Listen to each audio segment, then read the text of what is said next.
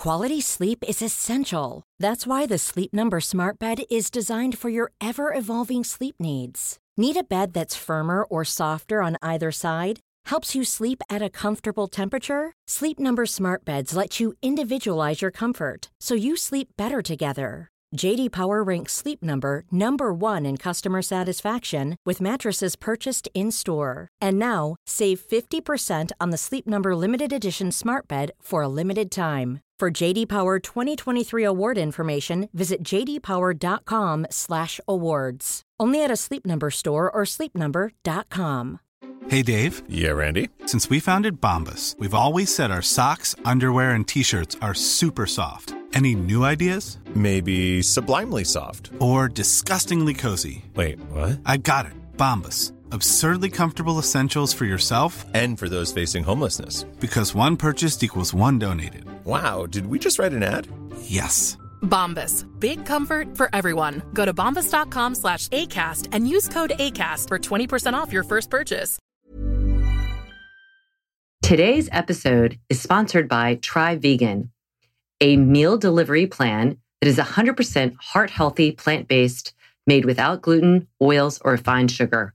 All customers receive eight meals and two sides for only $100 plus $9.99 shipping. They offer an exciting new menu each week that are shipped out on Mondays. Based in New Jersey, Try Vegan delivers north to Vermont, south to Maryland, west to Pennsylvania, includes all major cities such as New York and Philly. There's no contract or commitment, and you all, my audience, can save 25% off your first order. Promo code capital L, capital Y, capital T, capital Y, yoga. That's lit yoga. Website is tryveganmealprep.com. Vince is a friend of mine. He is an amazing human being, and I have this myself. This saves me time and energy, and I get these delicious, delicious homemade meals delivered right to my doorstep. So try vegan yourself.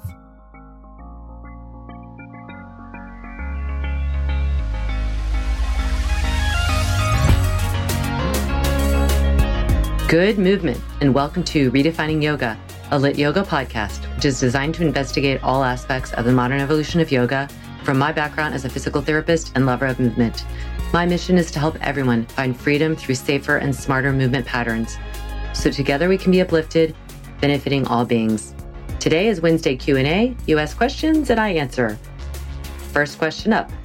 Ash Layla. Hi, Laura. I have carpal tunnel syndrome. What is your advice for yoga position? Thank you so much. Well, carpal tunnel is a bummer, and I'm sorry you have it. The first thing I'd ask you is, you know, how long it's been going on. Have, has it improved? Um, do you do any stretching? What is your daily life like? So, your daily life is really going to what set you up for carpal tunnel. So, carpal tunnel is when you have numbness, tingling, pain around your wrist, and there is a tunnel of nerves and tendons and um, that come through this very small area at the wrist. And so, if you do something repetitive, like typing in particular, so a lot of people who type all day will get carpal tunnel. You know, writers or um, receptionists and the like were the always people we would see with carpal tunnel. And now, with many more people working on the computers, much more of the time, we're seeing a lot more. So it's a repetitive activity like that, where your wrist is flexing and doing it over and over again. And in addition to that repetitive activity, when you do anything repetitively, not only are you setting yourself for overuse and strain, but you also, mo- more likely than not, are not strong enough in those muscles that are being um, placed, having demand placed on them. So the first thing I would do is figure out your workstation situations so that you can better position your wrist so that they aren't in that kind of extended position all day and then flexing, flexing, flexing. Uh, you want a neutral wrist and you want to type with a neutral wrist as much as possible. So you're not going from extended to flexing, extended to flexing. The second thing I would do is make sure that you're stretching your wrist, that you're doing an appropriate amount of wrist stretching. And you can go to my website and look at every the beginning of every single class. We stretch the wrist out. Why? Because you need to prepare your wrist for weight bearing in yoga. One of the biggest complaints people will have when they have not been, if they're not used to being on their hands, is it hurts my hands and it hurts my wrist. we have to repair the hands for weight bearing if you aren't used to putting weight on them. So you need to stretch the wrist out. You need to stretch an extension. But you then need to also strengthen the wrist in flexion, but also kind of isometrically. So holding your wrist in extension and then putting weight on it. So strengthening the, the musculature of the forearms is going to be really, really important to help uh, prevent and then help heal your carpal tunnel. So, somewhat paradoxically, when you have a carpal tunnel, a lot of times actually weight bearing will improve it. Unless you're in like on a very acute phase of it where it just feels really, really bad to put weight on it. Um, putting weight on it will help the remedy for it. And over time, hopefully help it go away. So the main thing I would say is prepare your wrist for weight bearing and then do weight bearing during the yoga class and then take any breaks that you need to. Shake out your wrist, re-stretch them during the yoga class. Make sure you continue to stretch them during the day. And I mean, this is a very short answer to a more complex question, but or or answer, but you also really need to pay attention to what your shoulders are doing.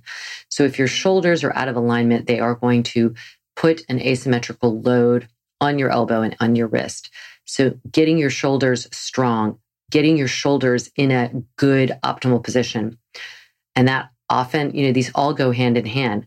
If you're working a lot at the computer, you're more rounded in the shoulder typically.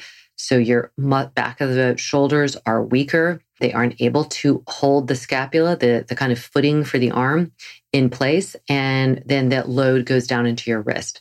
So you have to work the entire chain there from, from the ground up all the way into where the scapula meets the rib cage. And again, in all of my classes, we work on all of this stuff because uh, creating this form of yoga method was done very, very inten- intentionally from a physical therapy standpoint.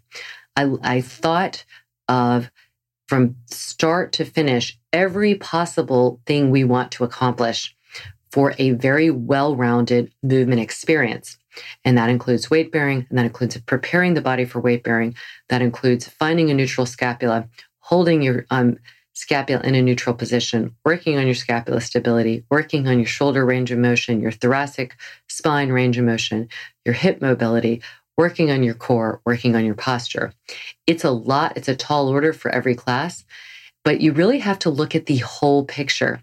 So even though we'll have an issue somewhere, say like carpal tunnel, or say my, you know, menisc, like a knee um, injury, we have to look at everything because everything contributes to it in some way. Yes, some targeted areas contribute more, but um, we can't think of the body in pieces except to to, to talk about it that way so it's easier, but then really have to look at the full integration of everything. Okay, get off my pedestal. Keepers 22, what are your thoughts on shifting hips back in triangle pose? Well, I am not a big proponent of triangle pose. I know it's a big uh, popular pose in many vinyasa classes and other classes, Iyengar. I know it's like the third or fourth posture in the Ashtanga series. I used to like triangle. And the reason I don't really like it now is that it is an asymmetrical load for the sacroiliac joint, the low back. And it, I feel like whatever we could get in triangle pose, we can get better and more optimally in another pose. I just feel like there's too many things to account for that people don't really, can't really often do in the way that I like them to. And I always look at a pose with a cost, you know, cost benefit and so, what is the cost? What's the benefit? And for triangle, I think there's just many more costs than there are benefits. Now, some people love triangle.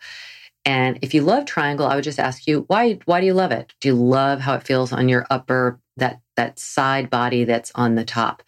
So for people that are not sure about triangle, just imagine your feet are parallel about hip, hip distance apart and then you turn your left foot facing left and then you just slide your left hand down and, and you know in more traditional settings you'd go as far as you can you might use a block but you're sliding your left arm down your leg close to the shin or ankle and trying to hold the left leg as straight as possible and then the right arm you go straight up and then of course in really traditional yoga you would look up at the ceiling So uh, there is a load of your entire torso going with gravity toward the floor over that left leg. So you're going to feel a very big stretch in your left hamstring and some of the adductors, the inner thigh muscles.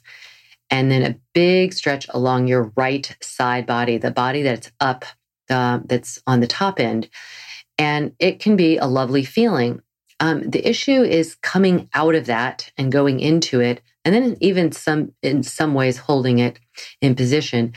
You have that asymmetrical position uh, of your sacrum, and it can really load the tissue on the right side, that upper side. So definitely that whole idea of shifting your hips back is probably not something I would advise in that pose. And uh, if you're going to do any version of triangle, I would much prefer you keep your pelvis uh, neutral, bend your front knee, and then slide your hand on the inside of that leg, but not necessarily going super low and just going for that same idea of a side stretch. But now your knee is bent. You have a lot more protection around the pelvis. Once that knee straightens, you're putting the hamstring at a, a longer uh, length tension relationship. And there's this property called length tension relationship, which is, you know, how long the muscle is and the, the ability for it to stay contracted at that range uh, to generate force um, in the contraction. So it's anything at its in more end range loses the ability to generate good force. So it's not in its optimal length tension, tension relationship. So you're anytime you're in that range, you're in more you're more likely to be in a range of injury. So by bending the knee, you're taking that element out of it completely and you're also really grounding through the legs more so you can control any of that space opening up the top right side. So I hope that answers your question. I would not shift the hips back and I would not shift them back with a straight front leg for sure. Jay Leos asks, Hey, Lara, do you upload any music playlists that we can use for our lit yoga practice? Yes, I do. I have Spotify playlist. It's Lara Heimann, and I probably have about 80 playlists on there. And what I've started to do, I do this in my virtual classes um, for my studio, but I've started to do it on my Lit Daily as well, is tell you ahead of time, give you a suggestion for a playlist. You honestly could try any of my playlists out. They all have a general kind of theme and thematic building. So one is similar to an, another in terms of, you know, it's starting off with a certain amount of tempo and syncopation and and vocals and then it builds. So all of them are similar in that way, even though they're quite different in terms of the music. So they're all really fun. I love making playlists. I feel like I'm kind of like a DJ. I, have been doing that for since I was in college. I when I made playlists for my aerobics classes, and it was always such a great time. And I would actually work with some DJs on it. All right, next question. Alex Alexis Lynn 625 Can you consume animal products and still be an animal advocate? Well, I mean, I don't know. Can you? so, when anybody asks me a question about animal products and what do I think about this or that, you know, ultimately I ask, how does it resonate with you? So, I thought I was an animal advocate, and I was, you know, for many, many years. And I loved animals and I, I was always advocating for them. I was doing things with my mom at an early age, going to the shelter and handing out pamphlets and protesting fur and seal clubbing. And, you know, and we always, you know, wa- walked the dogs at the shelter and, you know, all the things. And my mom would give great talks about uh, the importance of spaying and neutering. And so it was always, and we all loved animals and we stopped eating animals. We stopped eating animals. Uh, we became vegetarian in high school. And, but I continue to eat animal products in the form of dairy and eggs and occasionally a fish, you know, like a pescatarian. So I believed at the time I was a very strong advocate of animals.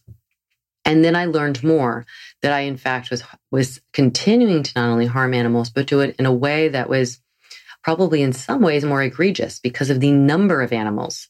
So then it, by eating eggs and by consuming dairy, I was actually really harming animals at a much greater scale in some ways because the dairy cow, uh, cows have to be impregnated many, many times. And then when they no longer can, kind of they're burnt out and literally they're basically almost unable to walk, then they're killed for, you know, some kind of low grade meat.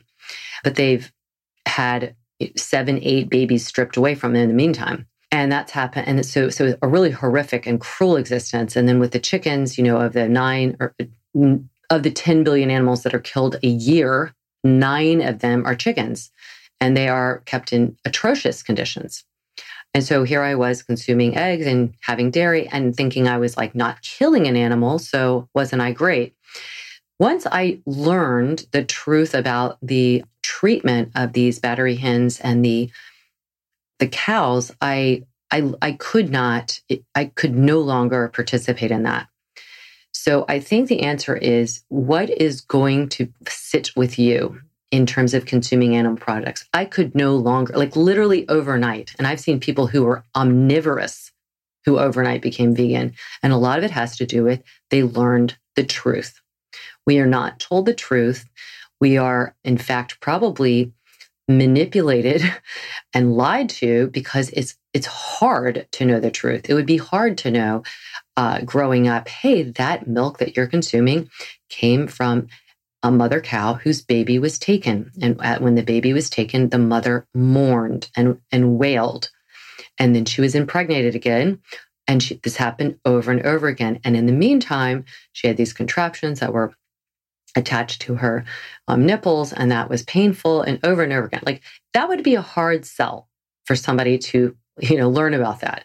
And, you know, so I, like many people, thought, oh, I mean, I, you know, here I am, a biological anthropology and anatomy major from, you know, a great university. And I still thought, oh, the, the cows just has to be milked. You know, I, I and and why did I think that? That shows you the absolute power of the marketing that that these cows just oh yeah that if we don't if we don't you know pump their milk then they're going to be engorged. Well, they don't wouldn't have milk in the first place if they didn't have a baby. A baby was involved. So for me, that was just earth shattering. So I simultaneously felt like, how in the heck did I get to this age and not ever put those two points together? And then going forward, how could I, you know, as much as I loved cheese, and so everybody can be like, oh, well, I love cheese. Well, if you really love animals, you cannot, you can't eat cheese, in my opinion if you really care about it, if you are a feminist, I, I, I don't think you can eat cheese. In my opinion, that doesn't mean I'm not going to love you if you eat cheese. I have lots of friends who love cheese. This is from my perspective. I could not be a feminist. I could not be an animal advocate and continue to eat these products that were taken from animals who love and care for their their young just like we do that we just don't communicate the same way, but that doesn't mean that they don't have the same feelings that we would have if our babies were taken away. So that's a long-winded answer and I could talk a lot more about it. I just would say what is what does it feel like for you? I can tell you what it feels like for me. Does it feel like you can consume animals and be an advocate? I see plenty of people who do great advocacy work with animals and I will say a lot like if you look at the people who who foster companion animals, cats and dogs, these are incredibly passionate people, and quite a few of them are not even ve- vegetarian, much less vegan. I've been to events where you're raising money for shelters and they are serving, you know, sirloin steak. So to me, that is like so incongruous. I just, I don't even know what to say, but it happens. So I think a lot of it is how much do you know? How much do you care about what you know? and and can it can you live with the any inconsistencies and you know i'm not saying it's not going to be hard sometimes maybe it's, it was never not hard for me because my values are always stronger than someone's opinion so my values are stronger than if someone were to think that i was going to be an inconvenience having at a party or having come over or having my children come like to me I, I guess i'm very clear. Like if somebody would have an issue with that, that's not my problem. So I think that people make it really hard because they're like, well, you know, my mom doesn't like that I'm eating this way, or none of my friends eat this way, or on and on. I'm not saying that's not a challenge, but hard, no. Hard is like not living by your values. Hard is turning your eye away from the truth, in my opinion. So there you go, Alexis. I hope that helped you. So I would say if, uh, and so that's the whole thing. If somebody asks you, you can give them your opinion, and anybody out there can totally disagree with me because I'm not going to take away from the fact that there's amazing people who are doing so much work for animals, and yet they might also be eating other animals. So that it doesn't take away from that, but in my opinion, it'd be really hard to be inconsistent. It just would. Okay, I think that's we'll end on that note because we covered some good stuff there. I'd love to hear your opinion about whatever I talked about today and more. Feel free to write me at lara at movementbylara.com. And as always, I'm pulling for you. I know we're all going through a lot right now, and, and let's keep um, moving together and being kind to each other. It's hard when we're feeling a lot of feelings, but let's feel the feelings, but not take it out on each other in any way that won't serve us all because we all, we are all in this together for sure. All right, lots of love.